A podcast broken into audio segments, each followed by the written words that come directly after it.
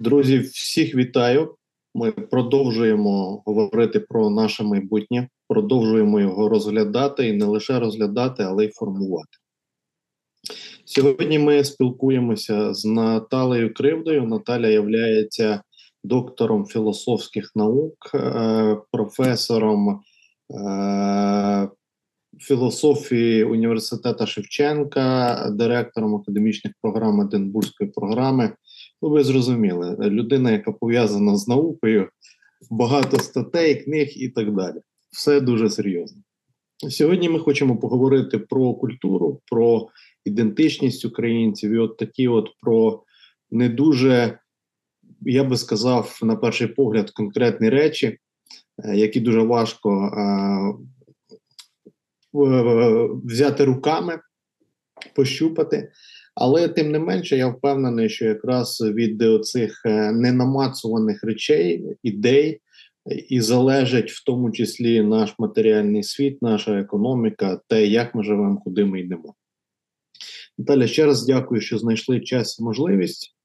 Е, розкажіть, будь ласка, чим ви зараз займаєтеся?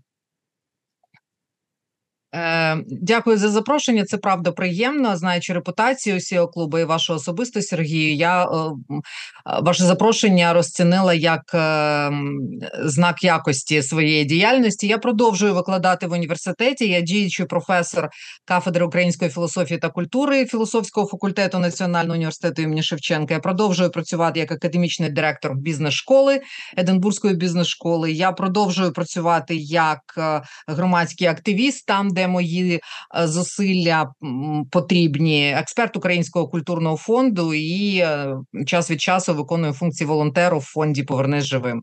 Е, я мама, і це важлива частина моєї ідентичності, бо моя дочка бойовий медик і інструктор з тактомеду, і це частина.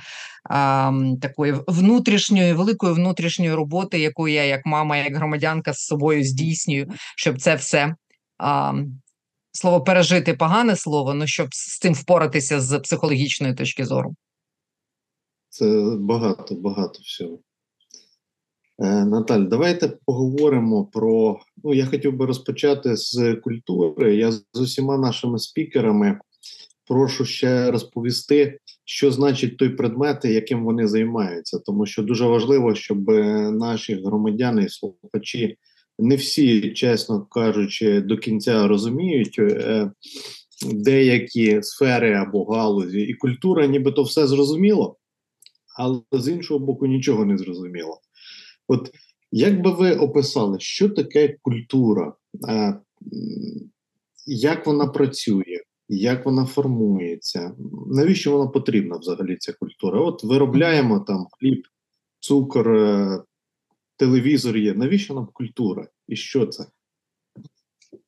А, Шалене питання, принципово важливе і абсолютно незрозуміле в суспільстві. Традиційно я зараз буду, ем, як кажуть мої студенти, ви потім це виріжете, я буду навалювати. Я буду дуже наполегливо говорити про якісь речі, тому що мені видається це принципово важливим. Культура це не щось окреме, що існує поза межами життя Homo sapiens sapiens. Власне, культура є життєвий світ людини, все те, що добудовує людина до свого природного оточення, до своєї біофізичної природи. Культура єдиний спосіб, в який ми, як Homo sapiens sapiens, так називається наш біологічний е, вид, ми можемо існувати все, що ми б з вами не перераховували, до чого би ми з вами не звернули наш прискіпливий погляд, вироблення зброї або вироблення цукру, культура повсякдення і одяг, в якому ми ходимо, спосіб мислення, наш погляд на небо, наші з вами розмови, власне, сама мова. Все є культура. Це єдиний спосіб, яким Homo sapiens, який тільки починав ставати людиною розумною, е, зміг пристосуватися до світу. Всі інші біологічні види виробляють е, інші способи пристосування. В першу чергу це біологічна еволюція. Е, боротьба видів, е, довершення свого тіла, генні зміни, зміни в е, генній програмі е, виду приводить до того, що вид виживає. Ми виживаємо тільки тому, що в нас от є та дивна здатність до перетворення світу. І в той момент, коли ми, Homo sapiens, починаємо перетворювати світ на свою користь, добудовувати світ і себе, в цей момент визначається культура. Ми почали починає формуватися культура. Ми почали прямо ходити. Ми почали оперувати предметами. В нас звільнилися руками, взяли перший камінець, зробили край гострим. І важливість цього гострого краю камінця не менш важлива, ніж е, не менш висока, ніж важливість айфону 15 або е, Атакамса. Повірте мені, цей крок більший для людства. Е, ми почали обробляти ми почали їх використовувати для того, щоб нам було комфортно жити. Ми добудовували некомфортну для себе біологічну ем, біологі, біологічну бульбашку, біологічне середовище. Ми добудовували до себе. І далі відбулися три принципово важливі речі ми почали, у нас почала розвиватися свідомість, ми почали спілкуватися, з'явилася комунікація, не обов'язково зразу мова, це може бути і жести, і вигуки. І третє, у нас почали формуватися соціальні спільноти. У нас почали ми почали об'єднуватися для того. Чогось досягти. Оці три чарівні речі: свідомість, спілкування, слеш мова і соціальні інститу... соціальні утворення першої групи. От з цього моменту починається культура. І культура набагато, набагато, набагато старша, ніж будь-які цивілізації. Все потім приростає, все виростає е, на основі культури, на, на основі цієї нашої дивної здатності перетворювати світ і перетворювати себе, добудовувати себе до зручного стану. Ви не можете біологічно доростити собі руку, да, зробити свою руку довшою, щоб достати якісь плоди зверху. Але ви можете взяти палку і подовжити таким чином свою руку. Ви не можете літати, у вас нема крил, але ви можете придумати гелікоптер. Ви не можете плавати під водою, у вас нема зябр, але ви можете придумати човен. І оця абсолютно фантастична, ні в кого більше не існуюча здатність мислити, да, оця свідоме свідоме формування світу навколо себе, свідоме переоформлення себе, перебудова себе, вміння. Про це комунікувати, домовлятися і вміння збиратися в колективи для того, щоб спільно досягати якихось цілей, оце і є культура. І якщо це так, тоді я закінчую свою пафосну промову. але Я хочу, щоб ми з вами прям дуже про це серйозно поговорили. Якщо це так, то тоді все, що ми з вами робимо, в першу чергу залежить від культури. Оце оця наша здатність бути людиною, не в високому пафосному смислі сенса, бути моральним, це теж, але моральним, духовним це все прийде пізніше. Бути людиною значить бути антропосом, да? бути Homo sapiens sapiens. Казки про Мауглі забули і більше Кіплінга не читаємо. Не тільки тому, що він імперіаліст, а тому, що він запевнив наших дітей, що Мауглі може вирости серед вовків. Ні, не може. Якщо у вас нема з дитинства, з сам з, навіть до того, як дитина ще народилася, нема цього спілкування, нема цього інструментарію мислення, інструментарію оцього вміння домовлятися з іншими і збиратися з іншими людьми для чогось, е, що варто для вас і видається важливим зробити, ви не стаєте людиною, ви не стаєте антропоцом, не стаєте homo sapiens sapiens. І Якщо робити величезний стрибок, я закінчую можливо цю фразу і буду відповідати далі на ваше питання. Якщо робити величезний стрибок в нашу сучасність, то ми маємо з вами зрозуміти, що рух спільнот, рух суспільств всіх і глобального людства, і кожної окремої спільноти національної, культурної, політичної, кожної окремої родини, і, зрештою, кожної окремої окремої людини рух, напрямок цього руху і зміст цього руху визначає культура. Все похідне від культури: політика, право, економіка, мистецтво, ем. Ем, не знаю, всі інші формати нашого такого суспільного існування, вони всі похідні. Вони будуть такими, які. Цінності вони будуть такими, які цінності е, культура заклала в основу таких суспільств і таких людей. У мене є дуже хороша фраза мого колеги доктора філософських наук Олексія Валєвського, він говорить про те, що саме культура, дивіться, ціннісні установки детермінують поведінку.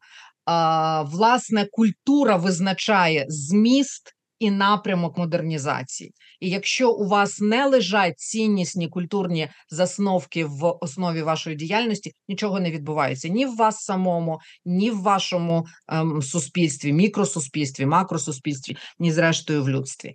Тому а, які б ми не робили реформи, які б програми політичного економічного розвитку ми не формували, якщо ми не починаємо з глибинних речей, з цінностей, з способів організації нашої спільної життєдіяльності, з от цих от всіх найглибинніших культурних речей, ми не вибудовуємо програми розвитку, ми не формуємо стратегії політичні, культурні, мистецькі, е, економічні і так далі.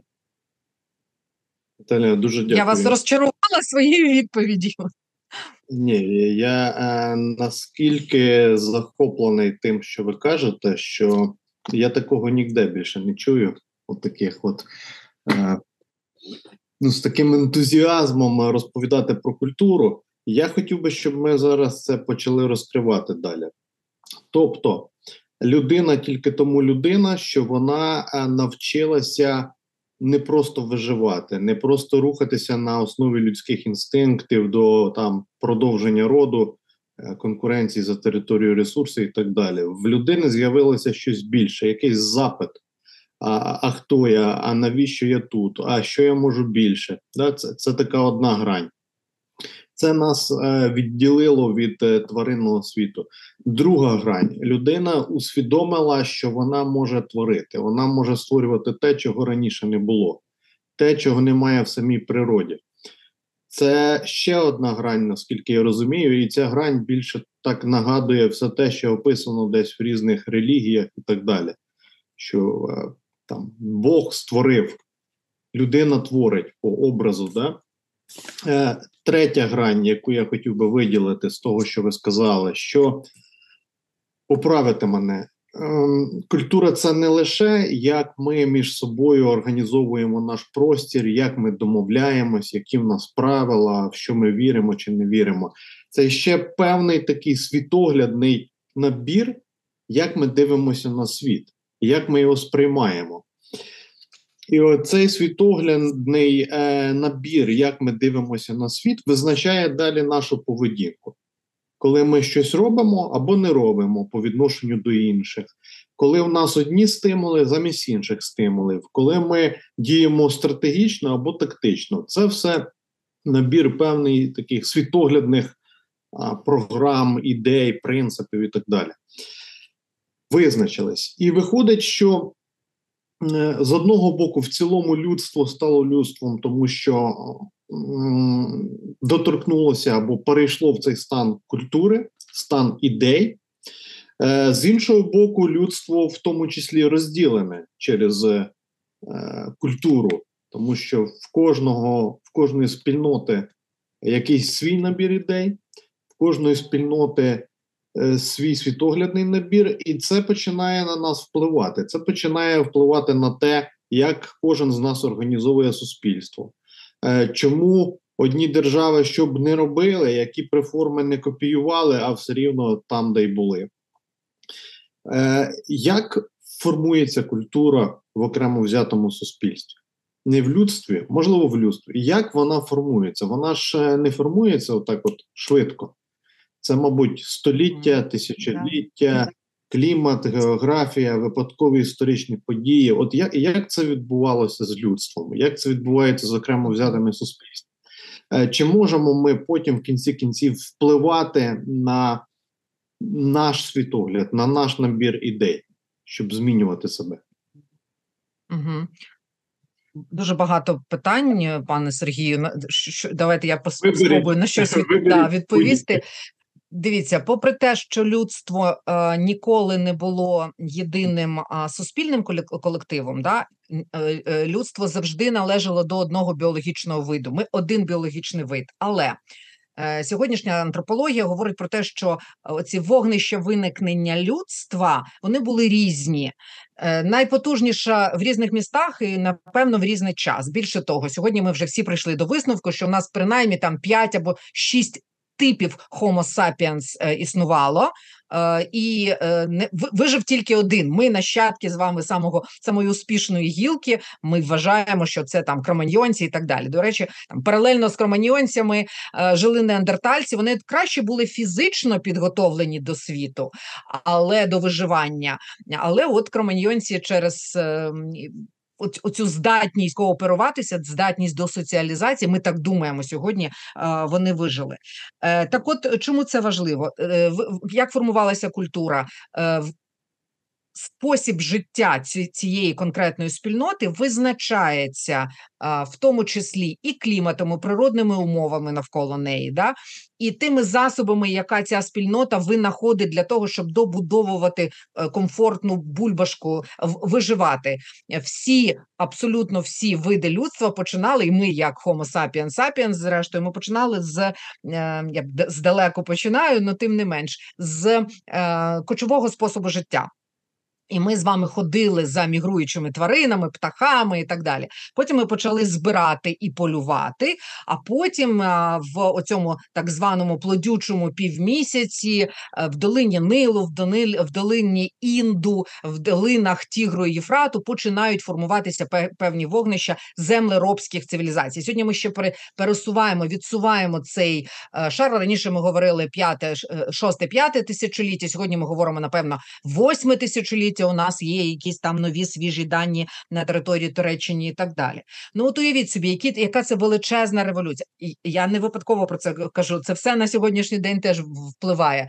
А, уявіть собі, яка це величезна революція. Ми використовуємо термін неолітична революція, коли плем'я, яке тільки збирало і полювало, раптом осідає, починає орати землю. Я спрощую, да, починає будувати постійні житла, жити родинами, жити родами і племенами. І от з цього моменту починається е, певна конкуренція типів цивілізації. Типи- Цивілізації кочової, як правило, вони більш войовничі. Як правило, ми навіть використовуємо термін там маскулінні, чоловічі. А, е, це- цивілізації, які ходять пустелями, степами, завойовують. Їм не потрібно постійне місце проживання. Вони завойовують, забирають е, там скарби да, і повертаються до якихось інших е, е, своїх територій. І другим типом цивілізації була цивілізація землеробська. Те, що я зараз розказую, це перший курс філософського факультету. Вибачте, будь ласка, за таку простоту. Ну мені видається, що інколи треба прям простими, простими оперувати простими речами. Отже, десь приблизно з четвертого тисячоліття до нашої ери починають конкурувати ці типи цивілізацій, і вони не перестали конкурувати до сьогоднішнього дня. Хвилі номад, хвилі оцих от завойовницьких пасіонарних цивілізацій час від часу накочуються на землеробські цивілізації. Якщо ми повернемо, а землеробські цивілізації протистоять, винаходять фортифікаційні споруди, певні типи зброї, розвиваються через горизонтальні зв'язки, поєднуючись потім в таке утворення, як держава, а спільно батька бити легше, ми пам'ятаємо. Да? І ми, попри те, що пройшло там 5, 6, 8 тисяч років, все одно оцей е, спосіб конкуренції між цивілізаціями він існує до сьогоднішнього дня. Дивіться, я не політолог, і можливо, політологи мене зараз розкритикують вщент і е, скажуть, що я з політичної зору точки зору не права, але з культурологічної точки зору.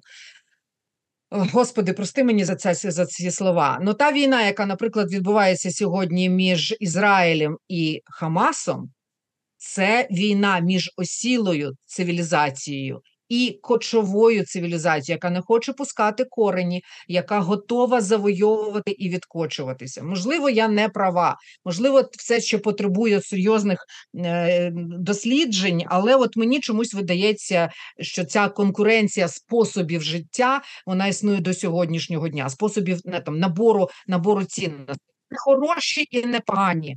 Вон м, е, культурологія, антропологія не працює в термінах е, хороший, поганий. Е, Вона працює в термінах сприяє виживанню цієї спільноти, чи руйнує цю спільноту, сприяє продовженню культури в цих форматах, чи навпаки руйнує культуру в цих форматах. От однією з особливостей української культури. І це вже не я придумала і не я тут щось гіпотетично пропоную. Це ви знаходите у Грицака, у Брюбейкера, у е, більшості сучасних у Степіко, у е, Кримського, у Яковенко, всіх серйозних сьогоднішніх дослідників, і істориків і культурологів. Е, характерною е, рисою української культури є її перебування на фронтірі, на межі. Ми між двома космічностями, між, між кочовою культурою і землеробською.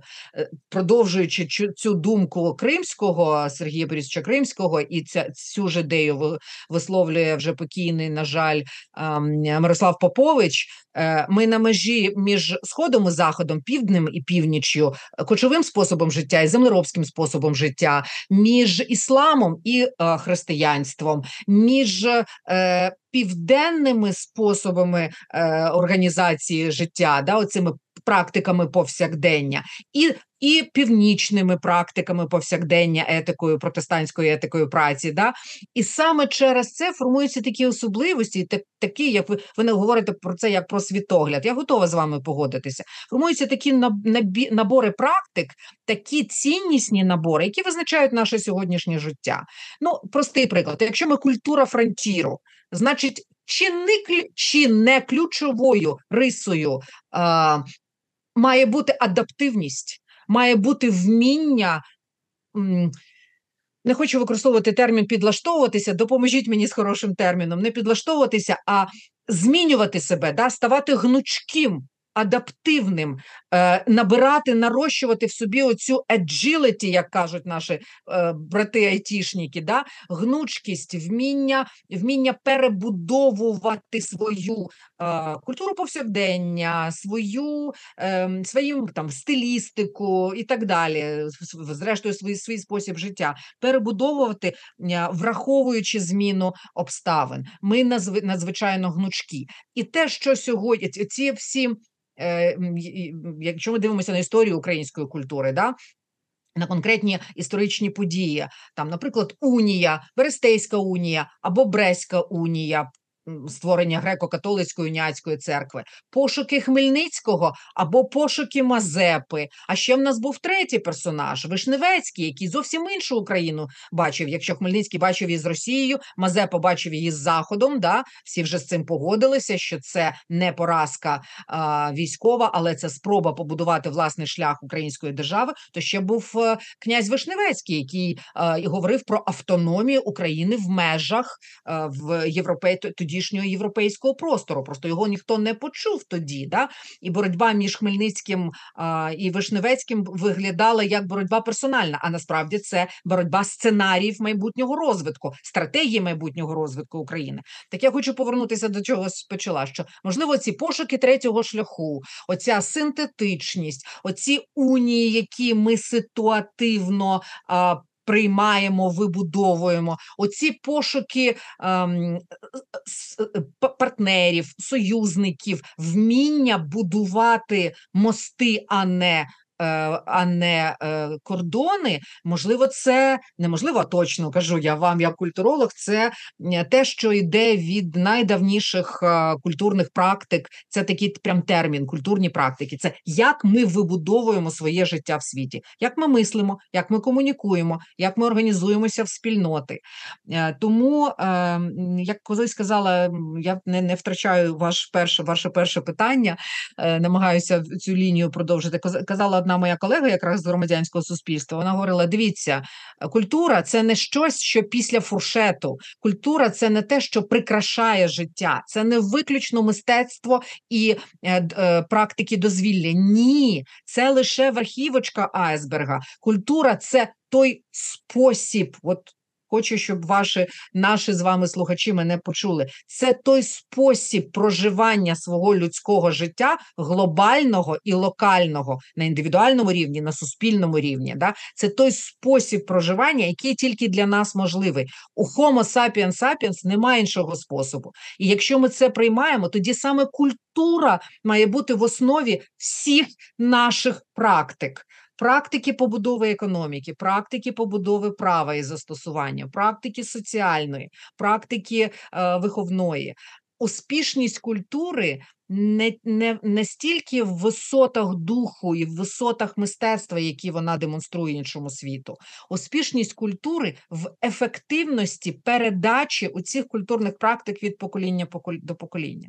І тому, власне, освіта, Е, самоосвіта, просвітництво, отакі формати освіти, які пропонуєте ви і SEO Club, Ви знаєте, що я ваш прихильник, так само як і прихильник інших систем, які формують освітні програми, освітні такі адаптивні, зручні для дорослих людей програми освіти. От ці інституції виконують ну можливо найпотужнішу, мають виконувати сьогодні найпотужнішу роль. Ще раз рівень культури залежить від ефективності процедур передачі цієї культури, внесення, не знаю, плекання цієї культури в людських суспільствах в родині, студентській групі, бізнес-середовищі, політичній еліті, державі загалом і людстві в цілому.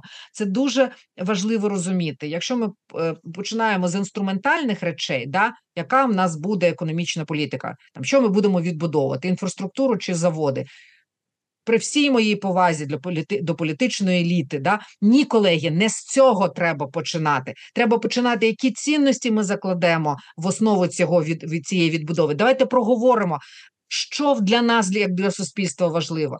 Е, в різних середовищах сьогодні, і в сіо клубі, і в Аспен середовищі, і в інших там в академічному середовищі, в політичному середовищі сьогодні ведеться розмова про майбутній суспільний договір. От для мене майбутній суспільний договір має починатися. Да, я заангажована, да, я фанат своєї культури, але тим не менше для мене суспільний договір має починатися з розмови про те, що є цінним для суспільства: соціальні речі чи індивідуальні.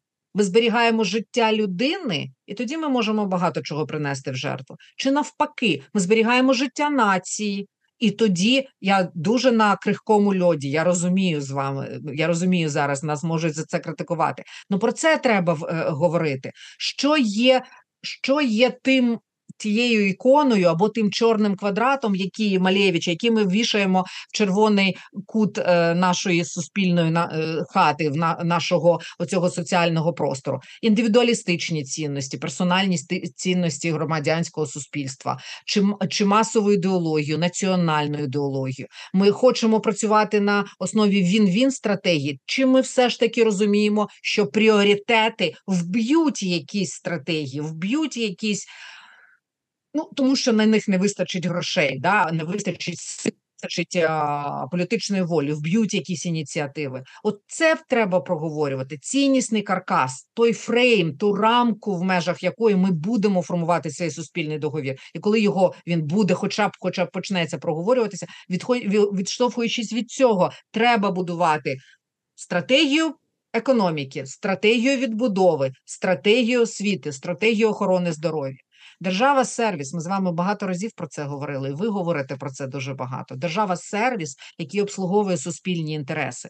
А ми проговорили ці суспільні інтереси. Ми знаємо, що для нас сьогодні важливо. Це не означає, що ми не говорили. Ми говорили про це. Да? Ну я би я би якось ну підкреслювала важливість це наявність різних майданчиків і наявність такого діалогічного, полілогічного е, обговорення оцих суспільних інтересів, суспільних цінностей, суспільних потреб і держави як сервіси, які обслуговують ці суспільні цінності, е, дуже важливе. Наталя, дуже дякую. Я в мене багато питань, але я не можу піти ще з першого е, про культуру. Дивіться, Україна фронтир.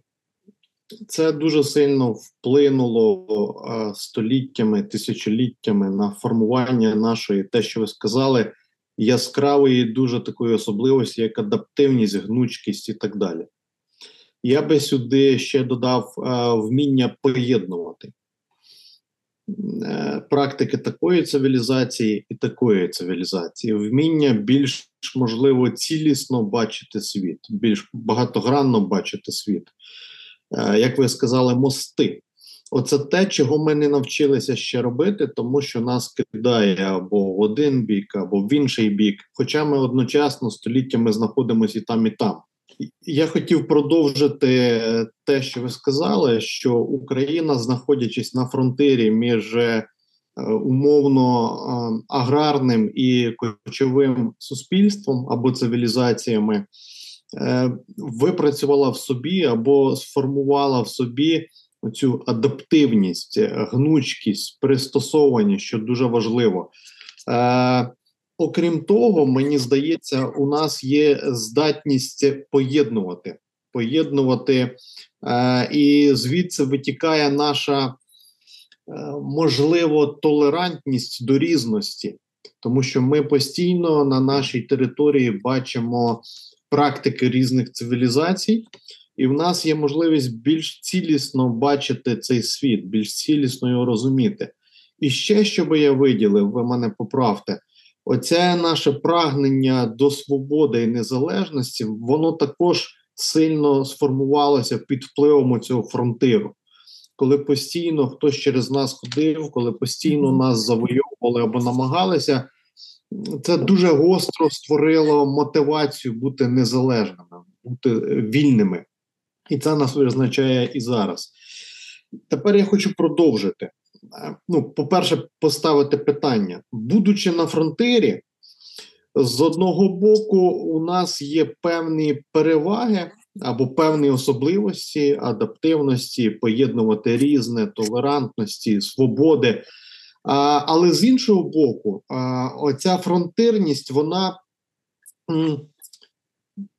для нас дуже створює таку небезпечну ситуацію. Тобто, в нас немає стабільності. Ми постійно між е, двома світами, двома цивілізаціями, і ми постійно це на нас впливає, як правило, негативно. І ми не можемо перетворити оцю нашу, я би сказав, географічну цивілізаційну позицію в силу. Ми не можемо це перетворити в міст.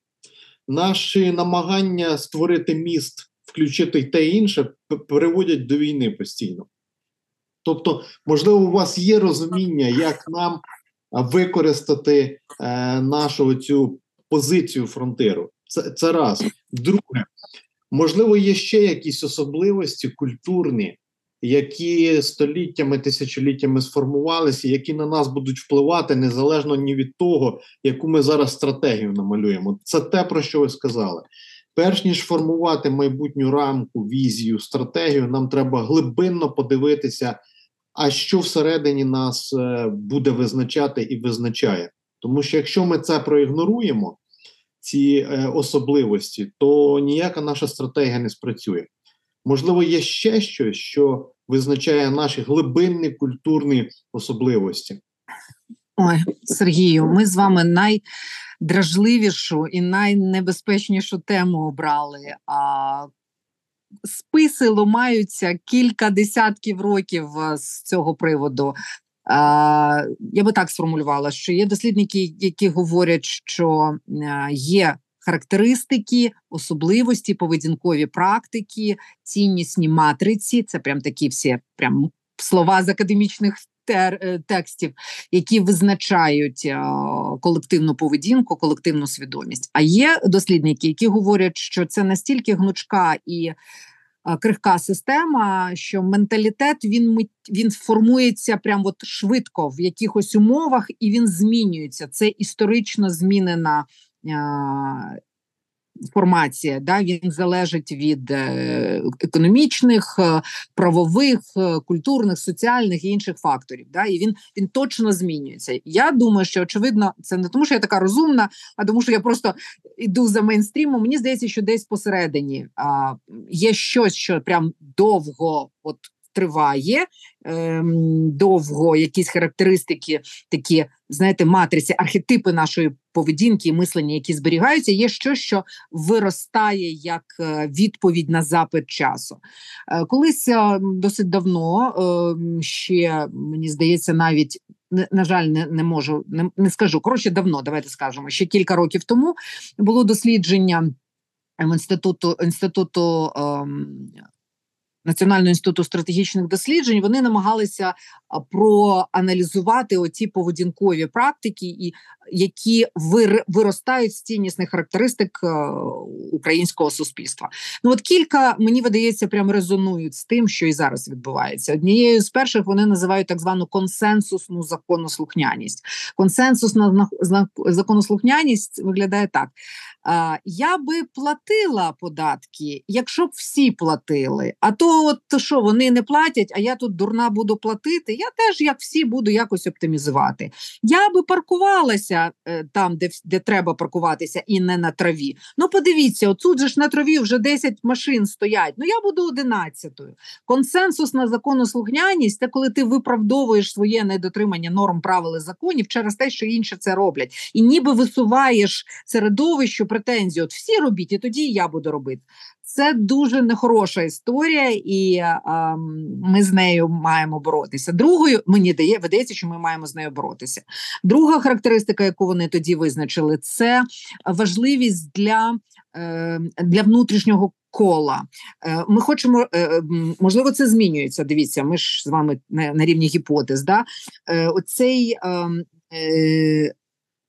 зараз сформулюю. Ем, і, і мені важливо мати репутацію і бути хорошою людиною для вузького кола, для своєї родини, для своїх найближчих е, е колег, е, там. Ну, ну от сусідів, да, найближчого кола. Я не дуже хвилююся, що там десь. Оця умовна американська війна стати зіркою, вона в Україні не дуже спрацьовує. Мені видається, що можливо відсутність такого якісного інституту репутації, який би обмежував появу людей з е, темним минулим на політичних просторах, е, от відсутність цього інституту репутації, в тому числі в цій поведінковій практиці. Ми не хочемо бути. Е, всесвітньо відомими кожні кожному українцю важливо оце внутрішнє коло. Ще одна характеристика, яку вони тоді виділили, і вона мене тоді е, сильно е, здивувала. Я так ну не впевнена, що це так, але це добре. Ага, ще одна характеристика згадала: е, розуміння свободи. Свобода від, а не свобода для. От зараз ми переживаємо з вами точно, як суспільство, переживаємо з вами цей карколомний перехід від свободи від а, обмежень, чогось для свободи. Для нам свобода потрібна для самореалізації, для виживання нашої нації, для незалежності, зрештою для збереження країни під назвою Україна на європейській мапі. Нам нам ця свобода потрібна, а це не не, не свобода від якихось державних колишніх держав. Ми бездержавна країна. Ми досить довго були бездержавною країною, і тоді влада для нас була зовнішньою придушенням, обмеженнями і так далі. Тому свобода це була свобода від тієї влади радянської імперії, Австро-Угорської імперії, е, Російської імперії і так далі. Сьогодні свобода це для і ще одна характеристика: це про гроші і про бізнес. Ну, принаймні тоді, коли дослідження робилися інститутом національним інститутом стратегічних досліджень, вони прийшли до висновку, що фінансовий успіх сприймається значною кількістю людей як удача а не як результат послідовної наполегливої роботи. Можливо, це результати цієї провісної приватизації. Ем, не всі вже пам'ятають початок 90-х, да, і а, ем, е, треба було за, за, за, опинитися в правильному місті і в правильному часі, щоб стати ну, і бути комсомольцем, щоб стати володарем банку, да, або бути там секретарем горкому, щоб е, отримати десятки гектарів землі і так далі. Наявність Наявність е, фінансового успіху рідко в суспільстві сприймається як результат наполегливої поступової ем, системної праці. Мені видається, що це теж сьогодні змінюється. Е, Ну там ще були якісь, і мені видається, що сьогодні повага до бізнесменів е, росте, е, і це, до речі, показують соціологічні дослідження. Моє улюблене е, світове дослідження цінностей World Value Survey говорить про те, що бізнес середовище на набирає потрошечку, але набирає повагу в українському суспільстві. Ще короткий погляд. Короткі, короткі строки. Ми українці схильні до короткострокових перспектив, не готові не готові до довгих а, планів а, в Україні і в Румунії найбільшу а, розповсюдженість отримали агенції гарящих палаючих, значить, путівок. Ну вже зараз такого нема. Да? Ну от раніше е, в структурованому середовищі, в структурованому суспільстві, яке планує своє життя, отакі миттєві рішення купив путівку і поїхав там, не знаю, в Грецію, такі не спрацьовують. Люди планують все. Сьогодні це теж змінюється дуже серйозно. Ми живемо вже не про не просто в вука світі, а ми живемо в світі там безкінечного, без, безкінечної зміни, безкінечної там ну руйнації, да, пере, пере, пере переформатування, е, і тому е, короткострокові перспективи напевно для нас важливі. Але в, в принципі, за типом організації суспільного мислення українці рідко схильні до довгих проєктів. Це колись там, напевно, да, будував будували ставили. Ем, господи, е, саджали сад, е, і дід говорив, що ну от мої онуки будуть ці яблука їсти. Да? Я не знаю, мені треба це теж про це подумати. Я думаю, що це теж предмет спільних обговорень, в тому числі і наших з вами. Ну, от такі такі в свій час особливості висунули як е, характерні для українського способу мислення. Колись Грушевський ще дуже давно, на початку ХХ століття, Грушевський виділив і він писав про це як про е, е, риси національно-українського характеру. Підкреслимо національний характер публіцистична а не наукова категорія, публіцистична. Вона ще розробляється, вона не стала академічною науковою, тому ми скоріше на полі таких визначення е, журнальних, газетних, а не наукових. Ну от Грушевський говорив, що такими рисами національного характеру є е, надзвичайно емоційність. Ем, гнучкість він теж говорив. Він говорив про таку е, схильність до швидкого прийняття рішень, емоційність, волелюбність на першому місці у Грушевського волелюбність і далі далі оця така схильність до швидких рішень і е, і емоційність. Ну, можливо, це теж е, визначає наш наш спосіб життя. Був ще один такий дуже хороший дослідник Євген Маланюк в культуролог, поет, е, багато жив за кордоном в екзилі в е, Чехії, зокрема, входить от в цю знамениту. Пражську квадрігу, там де Олена е, Теліга, Ольжич, от Маленюк з ними співпрацював. Маленюк говорить про те, що характеристики українського е, характеру походять від хуторянства. Він з хорошим Е, конота з хорошою конотацією використовує цей термін. Значна кількість українців, особливо південної і е, східної частин нашої країни. Е, організація виробнича організація виглядає сільськогосподарська виробнича організація виглядає як хутор, і оце бажання власності, окремішності, да, вміння е, вміння будувати життя окремим юнітом, родиною або кількома родинами. Це теж характеристика. Звідси Маленюк виход виводить кілька з цієї хуторянськості. Він виводить кілька рис українського характеру е, і позитивних, і, е, і, і негативних, але це наше з вами там сьогоднішнє сприйняття. Це питання, це цікаво. Соціологія дає нам різні варіанти. Люблю соціологію. Теж, наприклад, світове дослідження цінностей говорить про те, що е, у нас є результати за 20-й рік, за 11-й, за 20-й рік. Я часто їх провожу.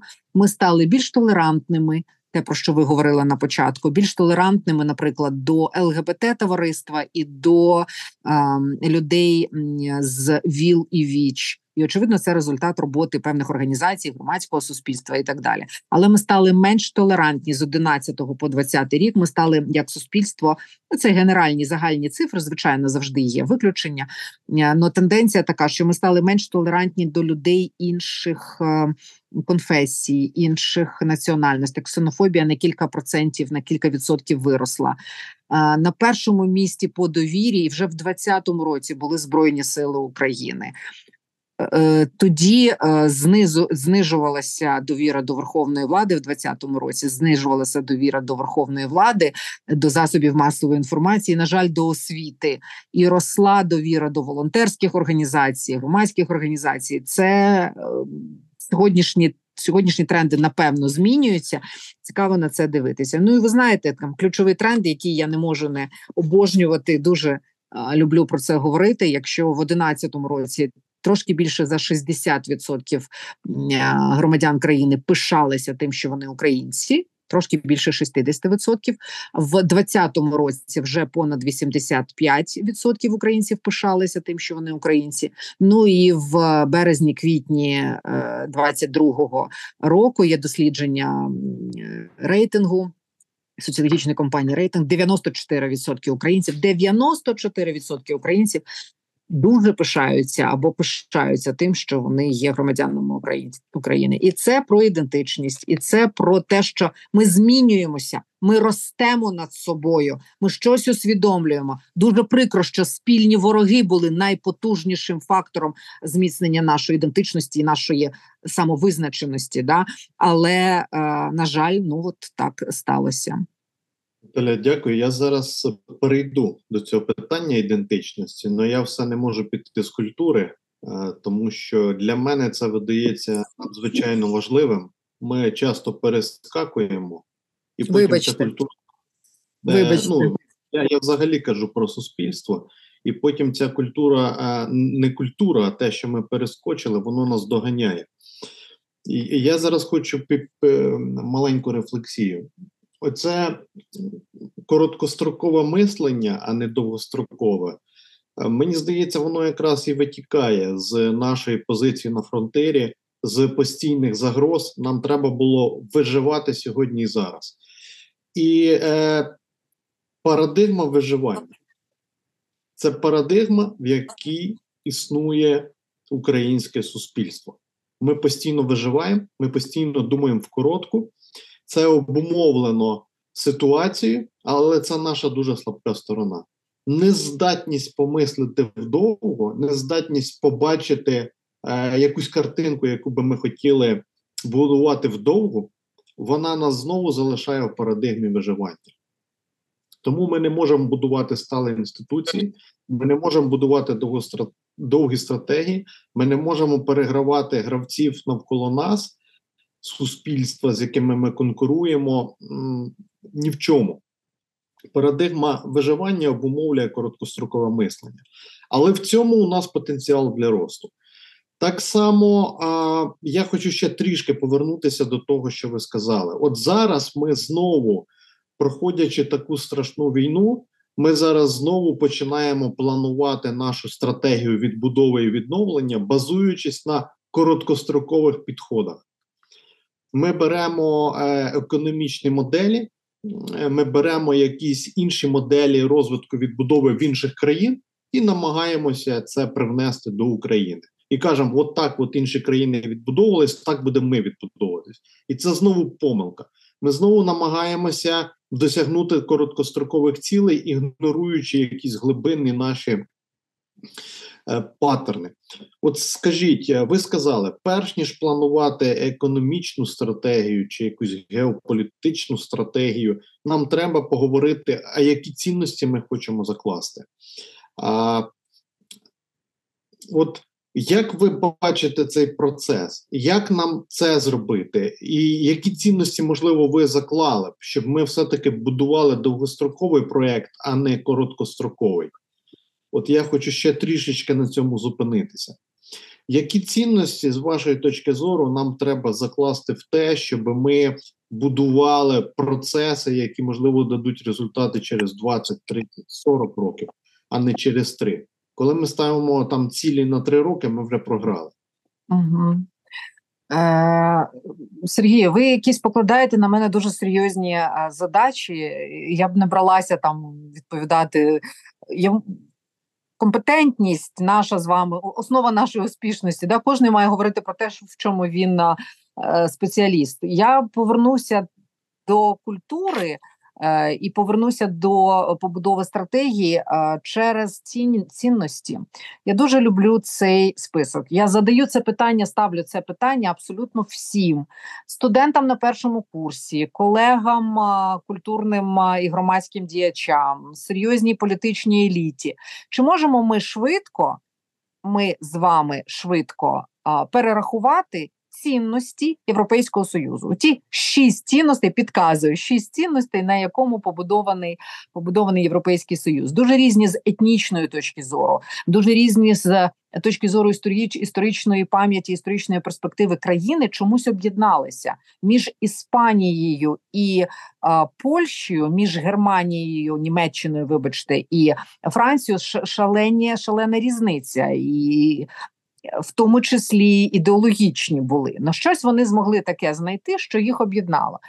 Дуже мало хто може мені перерахувати ці цінності, не буду вас зараз екзаменувати. Насправді вони дуже важливі. Це Лісабонський, якщо я не помиляюся, протокол 2009 року. І перша цінність це цінність гідності, цінність гідності, те, що Європейський Союз проголошує, ми з вами доводимо своїм життям. Наша революція, революція гідності. Я, до речі, досі не знаю, хто та абсолютно геніальна людина, яка перша назвала нашу революцію 13-14 року революцію гідності. Так, от ми цю гідність виборюємо своїм життям. Ми зараз продовжуємо виборювати Кров'ю, роботою, зусиллями там і дипломатичними, ну в першу чергу військовими зусиллями на фронті. Друга цінність цінність свободи. От дивіться, теоретичні цінності Європейського союзу це цінності нашого життя, фізично нашого життя, вашого, мого, наших слухачів, е, там моїх студентів, ваших колег-бізнесменів, там президента і його. Це реальні людей на фронті. Да, це реальні цінності, за які ми живемо і вмираємо. Жодний європейський європеєць в Європейському Союзі не помер за прапор з золотими зірками на синьому тлі, а ми за них помираємо. І це не про пафос, і не про те, що я схильна до якихось голосних заяв. Просто ну давайте. З цієї точки зору а, подивимося на те, що відбувається. Гідність, друге свобода, третє це демократія, наша з вами схильність до майданної е, демократії, до копнякової демократії, розвиток громадянського суспільства, розвиток мережевих структур, які а, формуються, все це прояви демократії, розвиток у цього діалогу між державою і суспільством, починаючи від електронних петицій і закінчуючи тим, що а, виборці можуть прийти до свого депутата і примусити його зробити якісь речі, які раніше були неможливі. Це все прояви демократії. Четверте це рівність в нашому випадку. Це інклюзія. Ми точно маємо стати суспільством інклюзії. Люди, які повернуться з фронту, да й ми з вами. Ну не порівнюю, звичайно. А ми всі зазнали дуже серйозної травми і ментальної травми, і всіх інших. А люди, які повернуться з фронту, будуть з фізичними травмами. Чи готове наше суспільство, наші простори? Е, міські простори, е, публічні простори, чи готовий червоний корпус університету Шевченка або Сіо Клуб до прийняття людей на візочках, на візках не можна говорити на візочках, на візках або людей з е, ментальною. Е, ментальними травмами, а можливо, зовсім не так має звучати дзвоник в школі, щоб не лякати людей. Це теж все треба думати. Це здається, що дрібниця. а Насправді це все про рівність, про інклюзивність. Четв... Е, це була четверта, значить, гідність, свобода, демократія, рівність е, в нашому випадку акцент на інклюзії. І два останні це права людини і верховенство права. От ці шість цінностей, на основі яких об'єднався Євросоюз. От якщо ми покладемо ці шість цінностей в основу всіх наших програм, тоді можливо, можливо. А це буде не короткострокове, а довгострокове планування. Як покласти гідність в основу програм? Думати про про людину, думати, що хороша освіта і якісна охорона здоров'я це про якість життя, це про гідність людини. Я хочу отримувати гідні. Сервіси а, в країні в системі охорони здоров'я в освіті я хочу отримати гідні сервіси від поліції, яку ми любимо і поважаємо, тому що поліція надає нам гідний е, гідний сервіс захисту і так далі. Якщо ми покладемо в основу наше і так далі, це дивіться є спеціально навчені люди, які займаються а, культурними політиками, які займаються політиками policies, да, от розгортання великої цінності в конкретні листу. І ви знаєте таких людей. Я знаю, так пишуться стратегії, як правило, пишуться знизу в е, догори. Ми можемо спробувати розгорнути кожну цінність в конкретні дії, які мають бути закладені в основу кожної програми розвитку і відбудови. Якщо ми Там говоримо зараз про відбудову. Да, от мені дуже подобається проект, просто такому на особистісному рівні. проект відбудови ем, шкіл EdSafe, да, education, безпечна education, диві, е, освіта. Дивіться, що вони роблять. Вони е, якісно будують і оформлюють. Бомбосховище для шкіл, але це виглядає не як бомбосховище, це виглядає як якісний простір, красивий, світлий, безпечний яскравий, до речі, такий, що не викликає почуття пригніченості і депресії для дітей, щоб там могли відбуватися навчання. В основному це на тих територіях відбувається, які ще ну давайте так потенційно під загрозою. Там Чернігівська область, Сумська область, е, східні області України і так далі.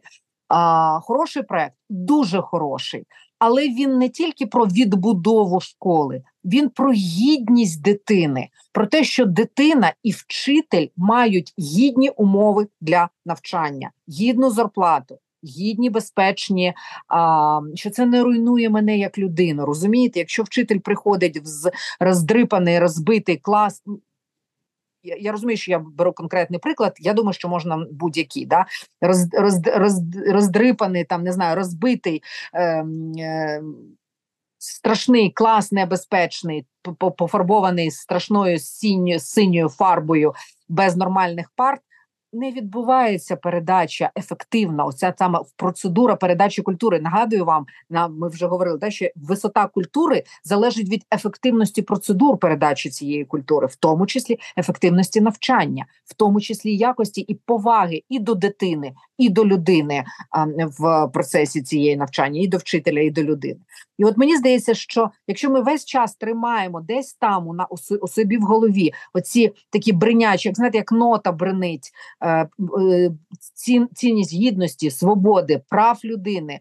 Верховенства права, якщо все це в основі будь-якого державного документу, будь-якої стратегії, тоді і сама процедура виглядає довгостроковим. Ці цінності ніколи не зруйнуються. Ніколи гідність, свобода, демократія, рівність, права людини і верховенство права. І якщо цей набір буде, як би так сказати, дивіться, я погано вчи, я добре вчилася в школі, але вже багато чого забула з хімії. Ну що пам'ятаю, що коли ми говоримо про кристал, у кристала є внутрішні вісі кристалу. Да? От е, Що би не відбувалося, він завжди буде внутрішньо організований е, однаково. От якщо б ці цінності були цими вісями внутрішньої організації е, будь-яких політик, які формуються в державі, то як би не відбувалася політична як би не розігрувалася політична ситуація, да, внутрішній ціннісний кістяк е, країни залишався би е, достойним, залишався би гідним. Е, я не знаю, як це імплементувати. Ну, щось щось трошечки знаю, можливо, про освіту, можливо, ви знаєте більше. І то, і тоді дивіться, висновок да, остання фраза. Тоді висновок, тоді від короткострокових а, ідей відбудови інфраструктури або шкіл, або е, бізнесу, короткострокових е, процесів відбудови міст. Ми перейдемо до довгострокової стратегії формування такого міста, яке не руйнує людину, не руйнує природу, не руйнує людську гідність, свободу е, і так далі. Е, дуже дякую. Дуже такий цілісний, правильний е, е, шматочок про цінності. Дивіться, я хотів би зі свого боку відрефлексувати. Є певні культурні практики, які формувалися несвідомо під впливом історичних подій, географії, клімату, і вони в нас є. Ми їх проговорили те, про що ви кажете, цінності, це вже свідома робота європейського суспільства, коли вони домовляються про певні принципи, правила і цінності, які вони свідомо, будучи досить різними, будують разом. А, І це те, з чого ми починали: що людина стала людиною, тому що вона почала добудовувати те, чого їй не вистачало або те, чого немає. І це наш інструмент для українців. Якщо ми будемо далі несвідомо рухатися на якихось культурних особливостей, які в нас сформувалися, то ми будемо думати короткостроково, ми будемо в парадигмі виживання, і ми далі будемо там, де ми є, в найкращому випадку. Тому нам треба свідомо, користуючися інструментами людини і культури, конструювати оці наші нові наративи. І Мгм. те, що ви сказали, конструюючи зараз майбутній проект розвитку країни, найперше, з чого ми повинні починати, це закласти оці культурні принципи. Бо це і є культурні принципи, те, що ви назвали: цінності, принципи, правила. Мгм. А, я не чую і не бачу таких системних е, ініціатив в країні з боку тих, хто зараз формує там після військову нашу стратегію. На жаль, тому про це треба говорити. Зараз я хочу перейти те, чого ви вже торкнулися: ідентичність українців. Ідентичність, наскільки я розумію, ви мене поправите, це те, як ми себе, мабуть, сприймаємо, розуміємо, позиціонуємо.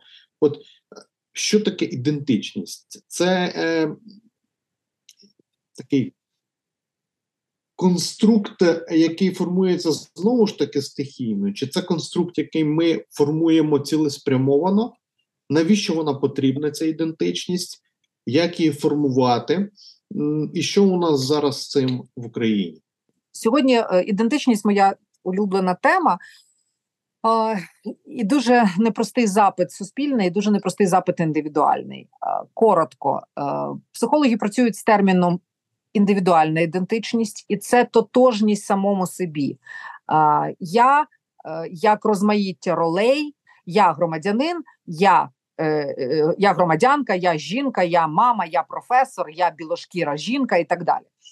Е, Психологи добре з цим працюють. Я б рекомендувала там, там ну, з класичних речей е, для всіх для нас і самої собі це рекомендую почитати. Еріксон. У нього є дуже хороша робота.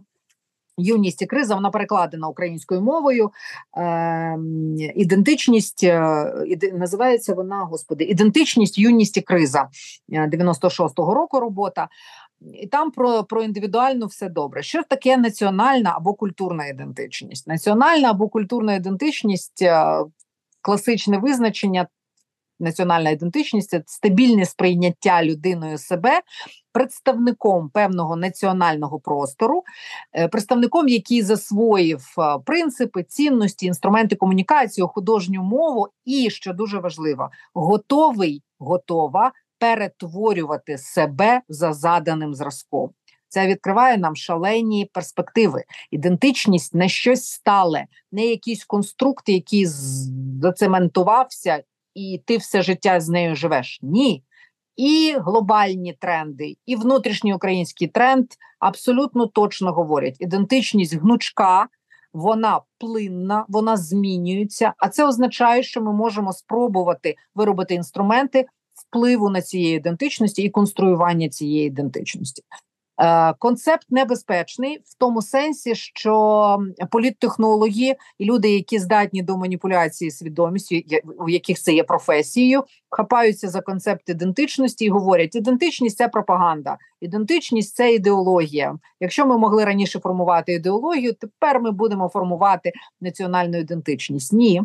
Е, Точно ні, і ми з вами, демократи, не віддамо політтехнологам е, зухвалим політтехнологам термін ідентичності. Люблю Ентоні Сміта, е, професор Лондонського університету, блискучий мислитель, стовп, інтелектуальний стовп, на якому, на якому тривається, тримається розвиток концепту ідентичності. Він говорить про дві методології.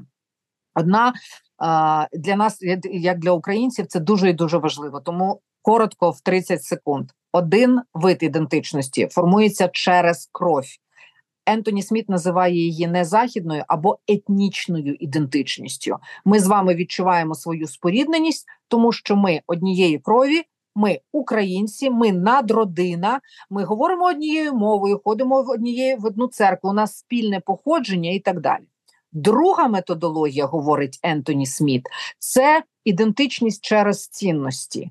Ми визнаємо ідею батьківщини, ідея патрія. Він називає це латинський термін. да, е, В свій час ми призна, визнаємо закони цієї спільноти, цієї нації, цієї держави, і ми можемо свідомо до них приєднатися саме тому, що цінності цієї спільноти для мене важливі, і тоді не колір шкіри, не розріз очей, і навіть обережно, навіть не мова стають визначальними, але набір цінностей.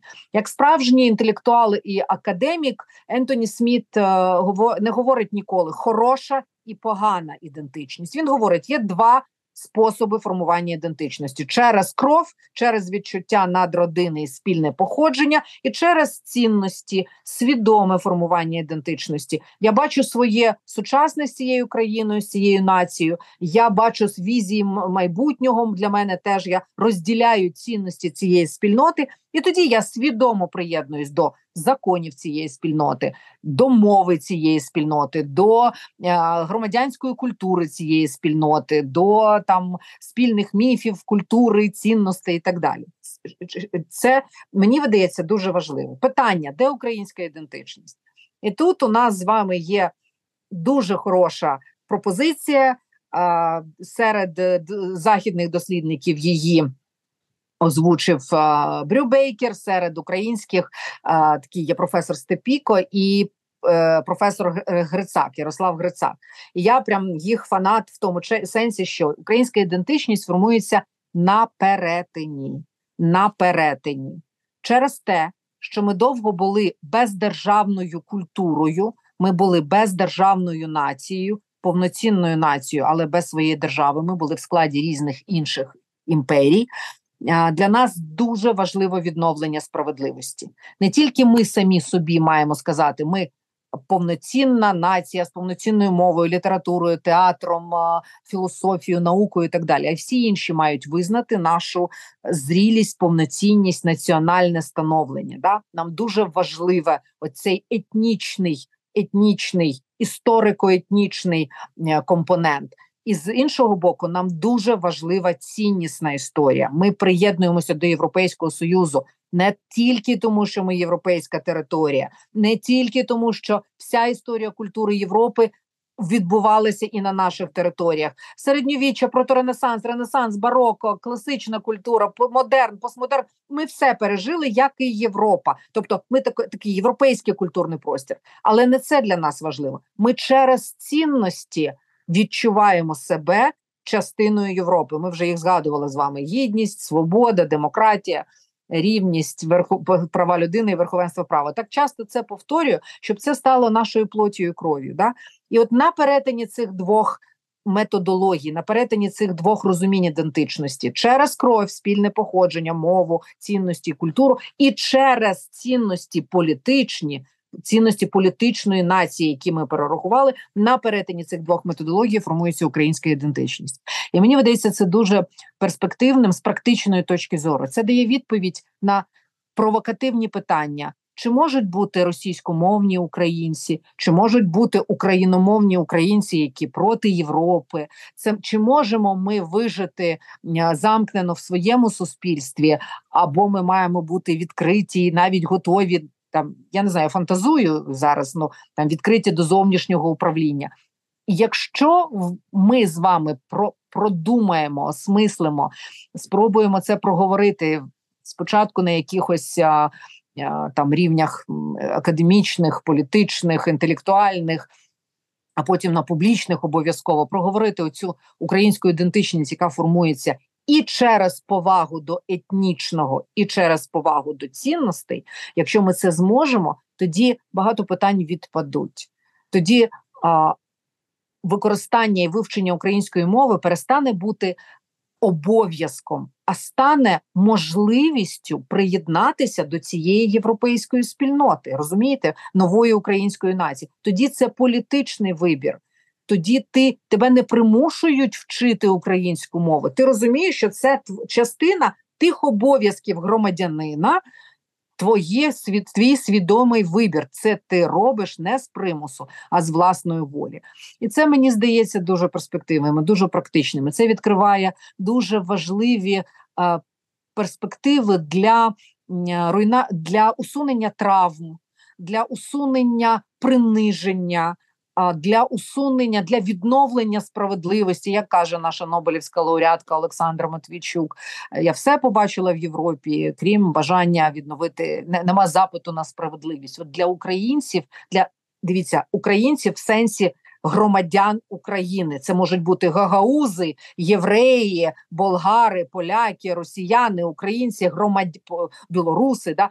Для громадян України принципово важливо відновити справедливість по відношенню до них. Ми не хочемо бути другорядними, меншовартими, якимись окраїнними, провінціальними. Не хочемо. Ми такими не є. Визнайте це, шановна спільнота, е, шановна глобальна спільнота. Визнайте це. Ми довели це своєю там стійкістю, мужністю, вмінням боротися і е, багатовіковим, багатовіковою боротьбою за свою гідність і за свою свободу. Отже, визнайте нас як повноцінну націю з потужною культурою, наукою, філософією і так далі. З одного боку, з іншого боку, ми демонструємо відданість цінностям е, європейської спільноти, і для нас, і для громадян всередині, і для зовнішнього середовища це важливо. Ми послідовно бачимо своє майбутнє разом з цінностями Євросоюзу. Ще раз е, дивіться, я тут прям напевно не, не, в, не в тренді, але. Ми ж не не тільки до самого союзу хочемо приєднатися, да з організаційної точки зору, в першу чергу мені видається, мені видається з моєю оптикою культуролога. Мені видається, що нам важлива ця ціннісна складова Євросоюзу. Наталя, я дуже дякую. Це фактично ми продовжили попередню розмову. Ми провели такий місток, що е, є наш культурний бекграунд, а є ідентичність умовно як технологія, яку ми можемо використовувати, щоб цілеспрямовано проєктувати наше майбутнє або майбутнє нашого суспільства. Е, Ідентичність це те, в що ми віримо, або в що хочемо вірити, те, як ми себе визначаємо, і те, як ми позиціонуємо себе для світу. Ми кажемо, що ми, українці, ми от такі, так живемо, в це віримо. Прийміть нас такими, як ми є і цим ми будемо корисні світу. Ще одне таке питання. А, Тобто, це дуже важливо. Да? Це ще одна така цеглинка до того, як проектувати майбутнє країни. А, Хто повинен оцей конструкт ідентичності сформувати? Хто повинен його утвердити? Чи потрібно нам його просувати в світі? Е, Дякую. Я би знаєте, що додала? Ви себе абсолютно правильно сказали, що е, ми, ми ніби говоримо, ми, ми ніби декларуємо, маніфестуємо, прийміть нас такими, як є, визнайте нас. Але дивіться, є і друга складова, я весь час про це кажу. Але ми готові, будучи частиною євроспільноти, готові підтримувати ті цінності, які ви визнали важливими. Ви їх визнали на папері і підписали Лісабонський протокол. Ми їх захищаємо своїм життям, і ми ми, ми живемо і діємо у відповідності до цих цінностей. Оця така подвійна подвійна історія, і етнічна, і полі... українці етнічна нація, і українці політична нація, і десь посередині. А, ну, синтез знову наш з вами улюблений синтез, адаптивність, бажання поєднати, да, синтетично поєднати це. А хто її має просувати? Е, не повірите, ми з вами. Ми з вами. Це одна з найпотужніших задач еліти. Я претендую на те, що ми з вами не з снобійської, а з ціннісної точки зору належимо до еліт. Наші слухачі, я впевнена, так само знову ж не з снобійської, а з точки зору ем, відповідальності. Еліта в першу чергу це та частина спільноти, яка бере на себе відповідальність формувати візії майбутнього, нести відповідальність за моральний стан суспільства, за наявність ціннісного каркасу. Це такі голосні слова, для всіх, крім мене, бо для мене це прям реально це моя наука. Розумієте? Я прям знаю, я прям фізично бачу, як все це впливає на е, не просто впливає на суспільство, а формує або руйнує це суспільство. Е, Є хороше дослідження з приводу еліт. Хотіла швидко знайти. Не знайду, ну те, там по пам'яті те, що е, те, що згадаю. Е, у, Крім всього іншого, у еліти є е, задача соціальної продуктивності. Соціальної продуктивності. Е, еліта є це її професійна задача продукувати моделі розвитку, створювати простори, де ці моделі обговорюються, якісно обговорюються, не популістськи кидаючись красивими фразами, а якісно. Науково, критично, раціонально, без фльору попередніх міфів і створення нових міфів, які я обожнюю, тим не менше. Е, задача еліти, якщо ми говоримо там про соціокультурну еліту, да, яка бере на себе відповідальність інституцію інституційну еліту, отак, от не стратифікаційно, не через майно, не через доступ до влади, а через інституційність. Е, так, от е, це це задача еліти формувати оці от оці соціальні продукти, які мають обговорюватися і втілюватися в життя. Я хотіла ще одну штуку сказати. Це не моя цитата, не знайду зараз автора. Ну потім знайду і можливо ми скажемо. Ем, політика будь-якої притомної влади. Вірше рівень нормальності, рівень притомності е, е, влади вимірюється її здатністю мінімізувати послуги поліції, компенсуючи це розширенням послуг інтелігенції та дієвістю створених нею культурних, соціальних, політичних і інших текстів. Ви мінімізуєте діяльність поліції, ви мінімізуєте оце утиск в суспільстві, якщо ви, як еліта, ви як свідома частина суспільства, продукуєте. Якісні тексти, в яких зашиті цінності, якісні обговорення, якісні методології поширення цих цінностей в суспільстві.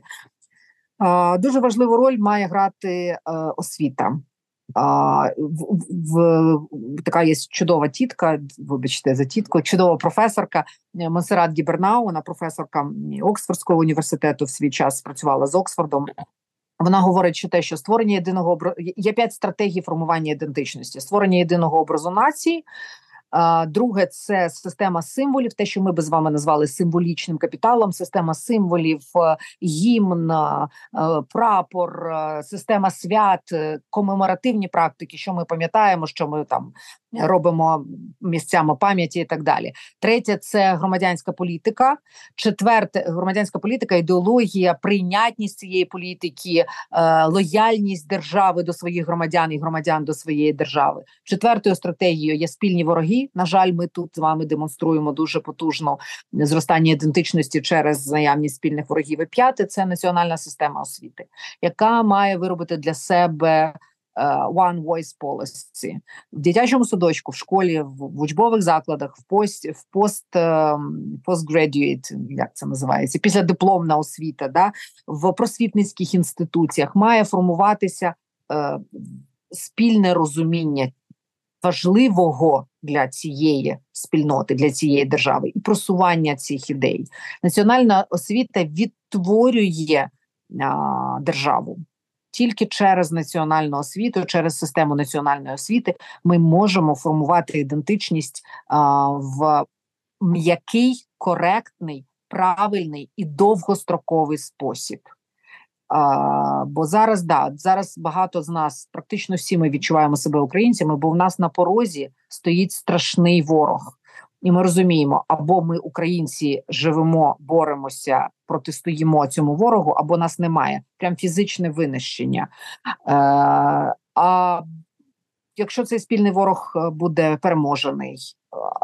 Ну, давайте я там залишаю поза межами розуміння да, перемоги, не моя термінологія. Що далі? Як як ідентичність буде формуватися? Чи чи виникнуть знову розбіжності в суспільстві? Як пройдуть ці нові кордони? Вони точно тепер будуть не між сходом і заходом? Ні, вони можливо ці соціальні кордони пройдуть між тими, хто воював, і хто не воював, да? хто е, свідомо допомагав, а хто свідомо, а хто хто знаходився в країні, а хто знаходився поза межами країни. Це дуже боляче, це страшно. Ми не знаємо, як це відбудеться. Ну, одна з задач еліти, в тому числі свідомої еліти, в тому числі брати на себе е, відповідальність і проговорювати дражливі і болючі питання, пробувати формувати в суспільстві, ну, якщо не консенсус, то хоча б розуміння, хоча б повагу один до одного, гідність, гідність, право вибору е, кожної кожної окремої людини. Це непросто і нема однозначних відповідей. Дивіться, всі популістські відповіді не працюють. Чорно-білі кольори залишилися в середньовіччі. Ми живемо в епоху нюансів, відтінків, постправди, як це не боляче, як це не страшно. У нас точно є ворог, і у нас точно є наша гідність. А от між нами і ворогом десятки форматів відповіді на питання, що робити далі. Е, Наталя, дякую. Я хотів би підсумувати нашу е, бесіду, яка мені здається, там ми на один відсоток проговорили ці всі важливі теми, але тим не менше, таким е, квінтесенцією, ключовим питанням наших цих розмов, з вашої точки зору, якою має бути майбутня візія України? Що вона має включати такого, щоб давати нам енергію жити і творити в довгостроковій перспективі? Можливо, які сенси вона має включати такі, щоб нам хотілося цей творити проект Україна в наступних дуже дуже багато років, а не в наступних три. І чим ми можемо бути корисні світу? Що ми можемо привнести в Європу чи в цивілізацію в цілому? От щось особливого від нас. Я, чесно кажучи, сподівалася, що ми уникнемо цього питання. Якщо чесно, тут у мене великий провал. Скільки б я не думала, у мене прямо немає ніякої іншої відповіді, крім тієї, яку я вже спробувала сформулювати. І вона не моя. Вона, власне, сформована от в цих документах Євросоюзу. Мені здається, що наше майбутнє має будуватися на цих шести цінностях. І, е, До речі, я прям і собі, і всім хочу порекомендувати документ півтори сторінки. Там кожна ця цінність роз, роз, розкладена ще в там в два абзаци, і все.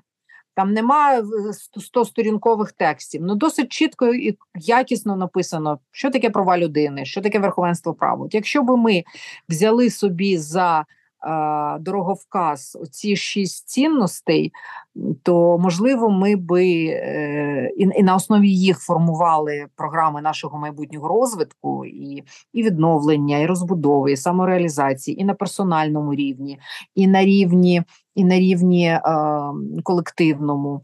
То я би думала, що ми би рухаємося в правильному в правильному напрямку. Знаєте, всі ну от е, європейська культура. А давайте я знаєте, що я процитую. Я дуже люблю цю. Мені соромно, я не пам'ятаю прізвище.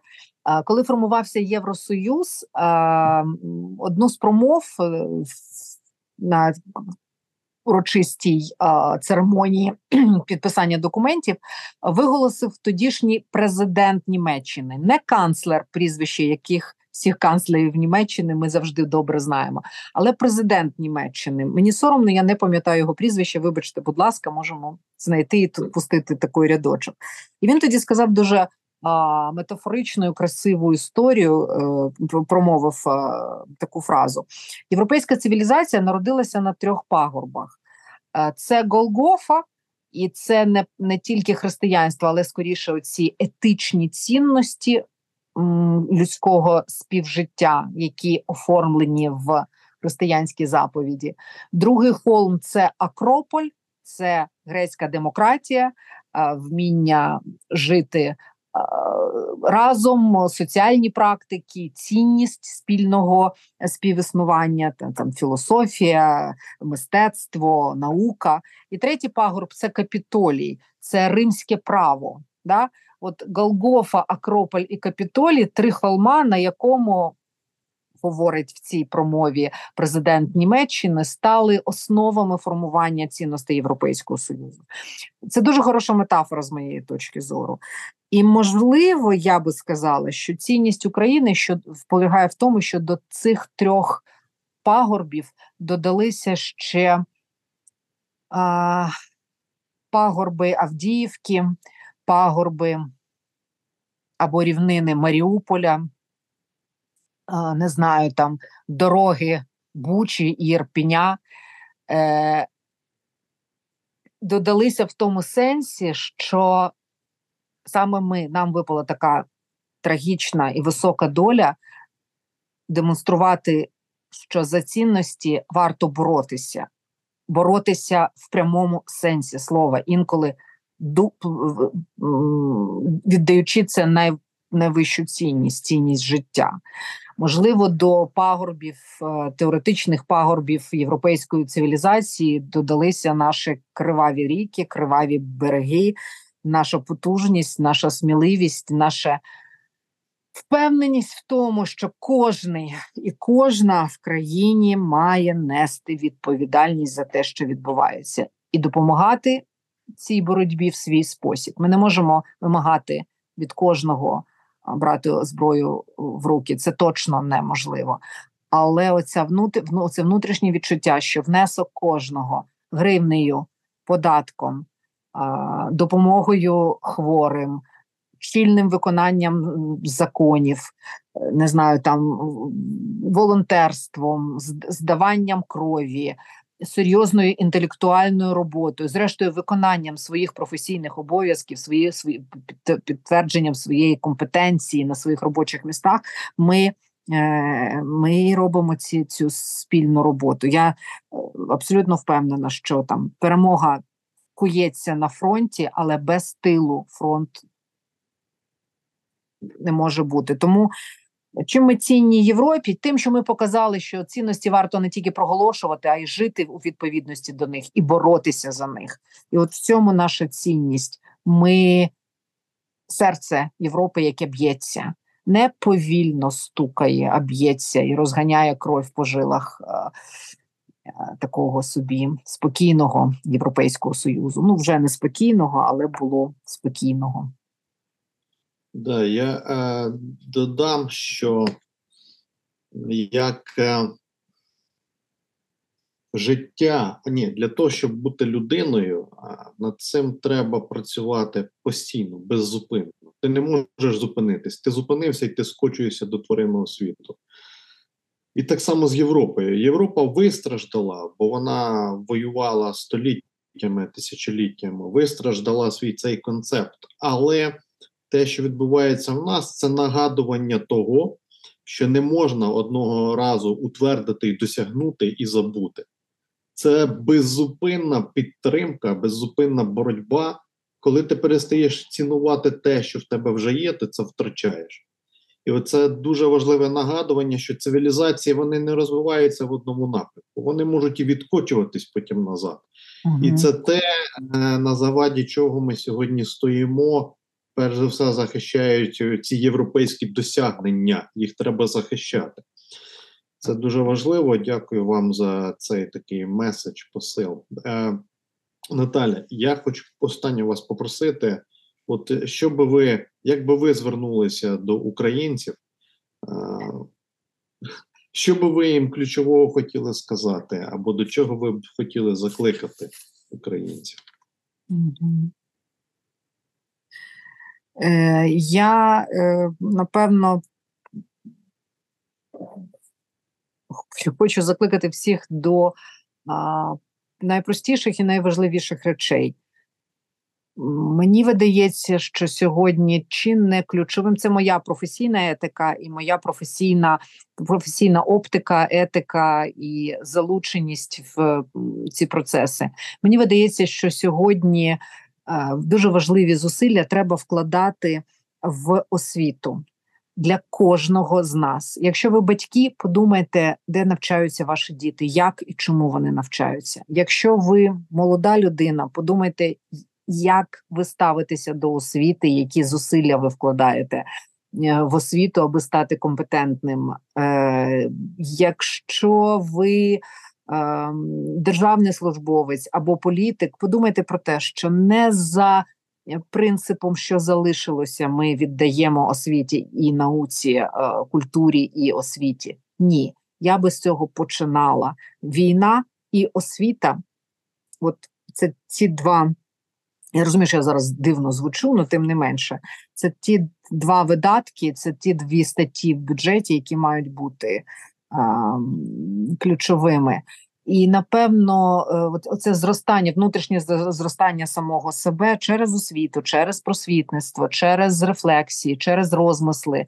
Е, Воно важливо. Це про людський капітал. Ми з вами капітал. Ми всі з вами не ресурс, але капітал. Давайте ставитися до себе як до капіталу, Е, любити його, е, боротися з травмами, давати собі можливість е, видихнути, розуміти, що всі навколо травмовані, е, і це, на жаль, довго буде нас супроводжувати. Любити, боротися, підтримувати.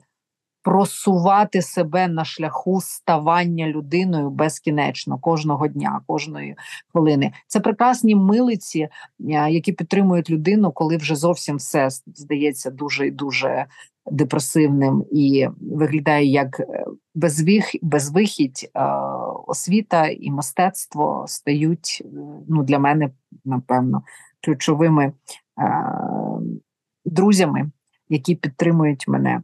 Любіть свої родини, любіть один одного, цінуйте право бути собою кожного з нас. Я не знаю, наскільки це прозвучало е, зараз так, як ви від мене це очікували. Ну от так би я напевно сформулювала.